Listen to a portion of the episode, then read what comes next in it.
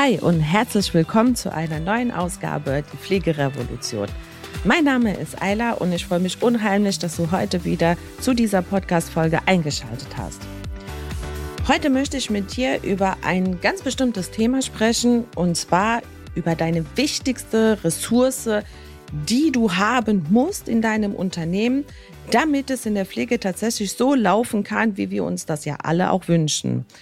Was glaubst du, könnte diese Ressource denn eigentlich sein? Denn als Pflegefachkräfte wissen wir ja schon aus den Zeiten der Pflegeplanung nach Monika Krowinkel, wie wichtig Ressourcen eigentlich sind. Wir haben ja ganz viel über Ressourcen auch in unseren Pflegeplanungen geschrieben.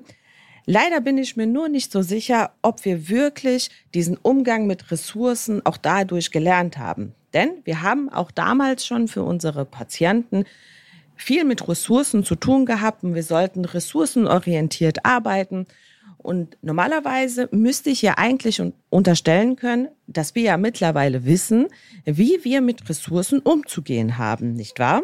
Leider haben viele Betriebe in der Pflege aber eine Ressource vergessen gehabt. Sie haben sie sowohl vergessen gehabt, überhaupt in Betracht zu nehmen, sie überhaupt irgendwie in den Fokus zu nehmen, geschweige denn hat irgendwer mal irgendwas über diese Ressourcen aufgeschrieben.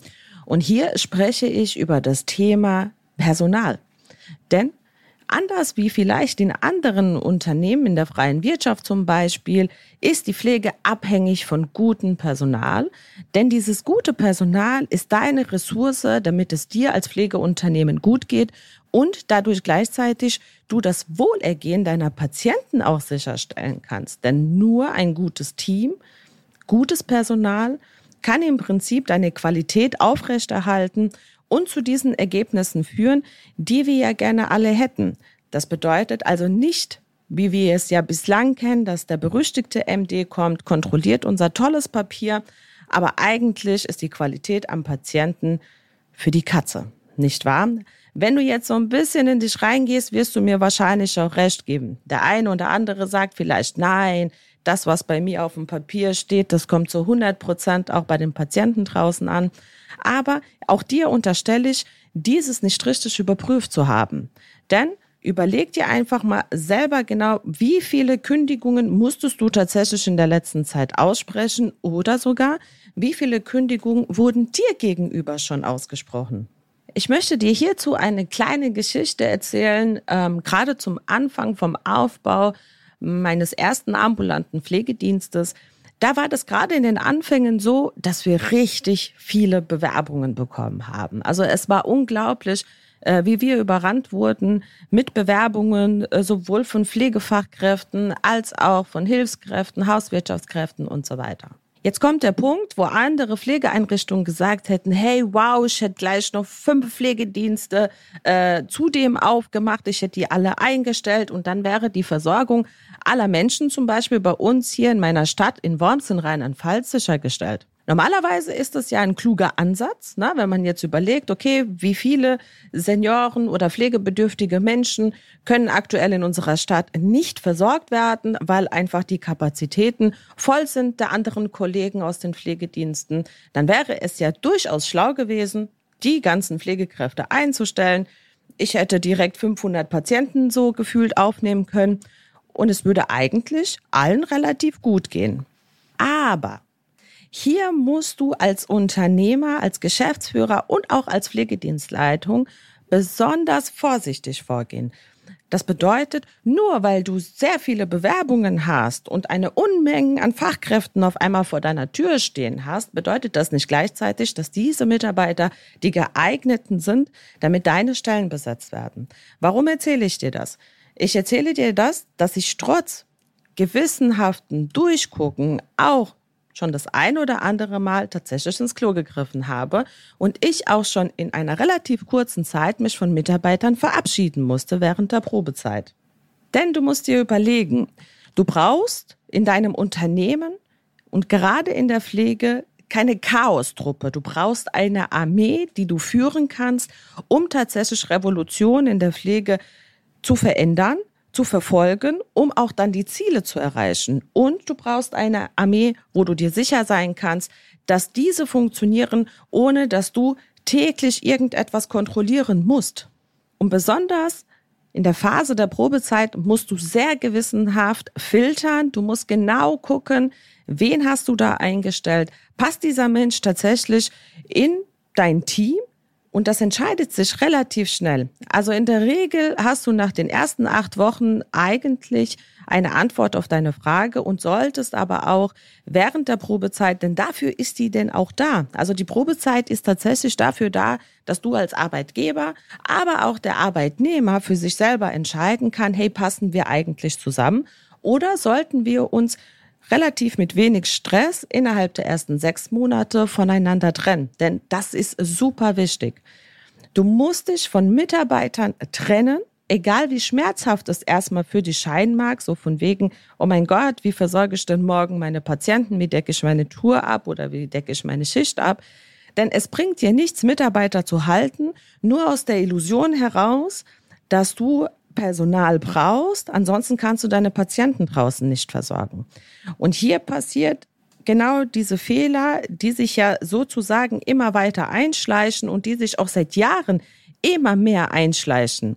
Also, ich unterstelle, es sind nicht immer nur die Pflegebetriebe, die daran schuld sind, dass wir aktuell diese Problematiken in der Pflege haben, die wir halt haben. Ja, es ist auch viel vom Personal gesteuert. Aber Achtung, Jetzt kommt der entscheidende Dreh- und Angelpunkt. Das Problem ist, kommt ein falscher Mitarbeiter zu dir ins Unternehmen und dann hast du noch eine Führungskraft, also eine Pflegedienstleitung zum Beispiel, die nicht in der Lage ist, diese Menschen zu filtern, beziehungsweise Menschen in die richtige Richtung zu führen. Und aber auch ein falscher Mitarbeiter muss am Anfang gar nicht ein falscher Mitarbeiter sein, sondern er sitzt vielleicht gerade aktuell einfach nur an der falschen Stelle. Das Problem, was wir in der Pflege durchaus auch öfters machen, ist einfach dieser Punkt, dass wir Pflegekräfte für alles einsetzen. Das heißt, die Pflegefachkraft, die muss alles können, ja. Und wie überall im Leben hat ja jeder so seine Stärken und Schwächen. Und hier geht es dabei dann darum, dass du als Führungskraft die Stärken deines Mitarbeiters förderst und diese auch herausfilterst und ihn genau in diesen Bereichen einsetzt. Und vielleicht die Schwächen durch andere Mitarbeiter, Kollegen kompensierst, denn es gibt vielleicht Kollegen, die genau diese Schwächen des anderen Mitarbeitern verdammt gut leisten können. Und dafür müssen manche Mitarbeiter nicht mal eine Fachkraft sein. Also das bedeutet, hast du schon mal darüber nachgedacht, warum muss eigentlich deine Pflegedienstleitung deine Hauswirtschaftstour planen. Könnte durchaus auch eine Mitarbeiterin aus dem hauswirtschaftlichen Bereich machen, denn sie hat die notwendige Erfahrung und vor allem sie kennt die Patienten da draußen. Das sind so Kleinigkeiten, die ich dir an die Hand geben muss, dass du genau überlegst, was machst du mit dem eingestellten Mitarbeiter. Denn du darfst nicht vergessen, du hast ihn eingestellt und dieser Mitarbeiter muss ja eigentlich 100 Prozent Leistung bringen, damit das am Ende diesen Deal erfüllt, Arbeitsleistung gegen Geld. Schwierig wird es dann, wenn natürlich sich eine gegenseitige Unzufriedenheit einschleicht. Ja, das heißt, dass die Probleme nicht frühzeitig entdeckt wurden und das ist dann der Punkt, wo es zu einem Krankheitsstand kommt. Das heißt, es flattert der gelbe Schein rein, Du weißt schon wieder nicht, wie du deine Touren abdecken sollst. Und vor allem weißt du auch nicht, wie lange geht die Krankmeldung jetzt? Steckt diese Krankmeldung vielleicht noch andere Kollegen ein? Und so weiter und so fort. Deswegen Störfaktoren, wo du merkst, trotz der geeigneten äh, Instrumente, die du einsetzt zur Führung dieses Mitarbeiters, alles bringt nichts, dann kommt dieser Punkt, wo du dich trennen musst. Auch ich habe mich getrennt und es ist ein wichtiger Prozess, diese Trennung von falschen Mitarbeitern. Pass auf. Es ist weder von Vorteil, dass du als Unternehmer nur gewinnorientiert unterwegs bist, und genauso ist es nicht von Vorteil, wenn dein Mitarbeiter nur gewinnorientiert unterwegs ist. Und beides funktioniert eigentlich nicht dann, wenn man nicht bereit ist, Arbeitsleistung dafür zu bringen. Wir haben momentan in dieser Generation, in der wir uns ja auch befinden, in diesem Wandel, haben wir das Problem, dass Menschen ja immer mehr und mehr Geld verdienen wollen. Wir haben eine Inflation, die Sachen werden auch immer teurer. Vom Grunde her habe ich dafür erstmal Verständnis. Allerdings haben wir die Problematik, also wir haben ja zum Beispiel jetzt auch mittlerweile die ganzen äh, übergreifenden Tarifverträge in der Pflege und das finde ich auch super, ja. Grundsätzlich bin ich aber dafür, dass Pflegekräfte weiterhin mehr Geld verdienen müssen für diesen harten Job, den sie da ja jeden Tag täglich da draußen machen. Jetzt passiert aber folgendes Problem. Wie viel an Gehalt kannst du denn eigentlich zahlen, wenn wir uns einfach mal angucken, was du zum Beispiel als ambulanter Pflegedienst überhaupt erwirtschaften kannst? Denn in diesem Bereich, wenn du jetzt nicht überwiegend Privatzahler hast, wo du private Leistungen sozusagen verkaufst, hast du das Problem, dass du darauf angewiesen bist oder auch nur das abrechnen kannst, was dir von den Kassen vorgegeben ist, beziehungsweise was dir auch von den Kassen bewilligt wird. Das heißt, hier ist genau dieses Problem, was passiert, wenn wir uns über das Thema der Gehaltsberechnung unterhalten. Tja, und jetzt bist du aber irgendwann als Arbeitgeber so verzweifelt, dass du ja anfängst, Mitarbeitern utopische Gehälter äh, zu zahlen, also utopisch in dem Sinne, dass du gar nicht in der Lage bist, das zu erwirtschaften für diesen einen Mitarbeiter, aber du tust es dennoch, damit du ihn ja irgendwie findest und bindest an dein Unternehmen. Und jetzt staut sich bei dir aber der Frust natürlich auf, denn wow, ich habe dem jetzt ein überdurchschnittliches Gehalt gegeben. Ich gebe ihm noch fünf andere Benefits dazu, aber am Ende kommt genau diese Arbeitsleistung nicht zurück. Das heißt, du hast im Prinzip ein doppeltes Minus auf deinem Konto. Das heißt, du hast einmal ein Minus auf deinem äh, Konto, was dein Cockpit angeht, deine Zahlen stimmen nicht und du hast noch ein zweites Minus, denn das Erwartete von diesem Mitarbeiter, was du dir ja so erhofft hast, kommt eigentlich nicht zurück. Und wenn du dich jetzt auch noch zudem nicht traust, deine Kündigung auszusprechen oder nach dem fünften Gespräch immer noch kein Erfolgserlebnis hast, dass dieser Mitarbeiter sich ändert, dass dieser Mitarbeiter bereit ist, Kompromisse einzugehen und so weiter und so fort, hast du diesen Umkehrschluss, dass ein fauler Apfel deinen ganzen Obstkorb verdirbt. Ja, das heißt, auf kurz oder lang wird sich dein ganzes Team infizieren lassen und auch dein Unmut, deine schlechte Laune, die du dadurch entwickelst und auch deine Nichtfähigkeit, mehr Prozesse anzutreiben, weil du ja ständig ausgebremst wirst. Es passiert nämlich in diesem Bereich genau das, was nicht passieren sollte. Du hast automatisch deinen Fokus, deine Aufmerksamkeit immer bei diesem schlechten Mitarbeiter und die Mitarbeiter, die täglich die gute Leistungen bringen, werden auf kurz oder lang einfach nicht von dir beachtet werden und zwar nicht, weil du das Böse meinst, sondern weil du bist ja so gefangen von diesem schlechten Mitarbeiter und so dermaßen beschäftigt mit diesem schlechten Mitarbeiter, ständig in Kommunikation zu sein, ständig irgendwelche Lösungen zu finden, dass dir natürlich deine ganzen guten Mitarbeiter irgendwo hinten zurückfallen. Und genau hier fängt an, dieser Obstkorb zu faulen.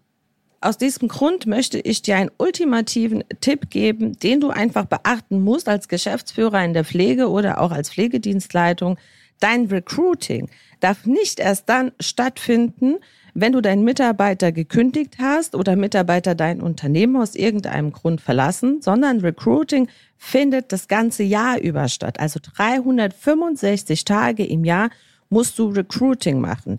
Nicht erst Personal einstellen, wenn es notwendig ist, sondern du musst 365 Tage im Jahr nach Superstars da draußen suchen und nicht jeden einfach einstellen, nur weil er die vermeintlichen Voraussetzungen mitbringt. Du musst genau filtern, du musst Prozesse optimieren und Systeme erschaffen, wie du Menschen da draußen suchst, wie du sie einlädst und welche Gespräche im Umkehrschluss dann dazu führen werden, dass es vielleicht zu einer Einstellung kommt. Denn die Pflege ist so ein wichtiger Job. In diesem Job sollte nicht jeder arbeiten können, nur weil er ein Examen mit sich bringt. In diesem Job gehören Top-Player dazu. In diesem Job gehören Superstars. Und Superstars müssen ordentlich bezahlt werden. Superstars verdienen super Arbeitszeiten und Superstars müssen genau so aufgenommen werden in deinem Unternehmen, damit die Bock haben, morgen die Pflege auch zu revolutionieren und ihr Fachwissen auch stetig weiterzuentwickeln. Denn wenn wir uns das betrachten, wie das aktuell auch bei den Ärzten läuft, wobei ja auch die, die Tendenz immer weiter zurückgeht, also uns fehlen ja auch ziemlich viele Ärzte, gerade so im ländlichen Gebiet. Und weil das so ist, ist es nochmal ein Punkt mehr, damit wir als Land endlich aufstehen und schauen, was können wir wirklich aktiv verändern, welche Unternehmungen müssen wir tatsächlich jetzt unternehmen, damit sich in unserem Job was verändert. Und da das ja bekanntlicherweise nicht so einfach ist, musst du da anfangen, wo du schon als Geschäftsführer, als Geschäftsführerin oder Pflegedienstleitung einfach schon Handlungsspielraum hast und anfangen, deine eigenen Systeme zu erschaffen, deine eigenen Strukturen zu erschaffen. Denn nur wenn du den ersten Schritt gegangen bist, kannst du bekanntlicherweise auch erst den zweiten Schritt danach tun. Das heißt, veränder erstmal Dinge direkt vor Ort bei dir im Unternehmen. Verändere deine persönliche Einstellung zum Recruiting, zum Personalführung und so weiter. Und erst im zweiten Schritt können wir uns dann gemeinsam als Armee zusammenschließen und auch Strukturen auf der Bundesebene verändern. Denn wenn du alleine in den Krieg da draußen ziehst, wird es nicht funktionieren. Du brauchst eine starke Armee, du brauchst ein starkes Team, was zu 100 Prozent hinter dir steht, damit sich Strukturen da draußen auch verändern können. Und damit ich dir zeigen kann, wie das funktioniert, kannst du dich gerne bei mir und meinem Team melden. Wir unterstützen dich dabei. Wir zeigen dir Prozesse und Systeme, wie du Recruiting richtig gestaltest, wie du deine Einstellungsgespräche richtig führst und vor allem, wie du Personalgespräche so führst, damit du am Ende auch ein Ergebnis davon hast. In diesem Sinne wünsche ich dir für heute einen wunderschönen Tag. Genieß den Tag. Bei mir scheint heute die Sonne und ich freue mich gleich auf meinen restlichen freien Tag und gehe zu meiner Familie. Und ich freue mich, wenn du in der nächsten Woche wieder mit dabei bist bei einer neuen Podcast-Folge Die Pflegerevolution. Deine Ayla.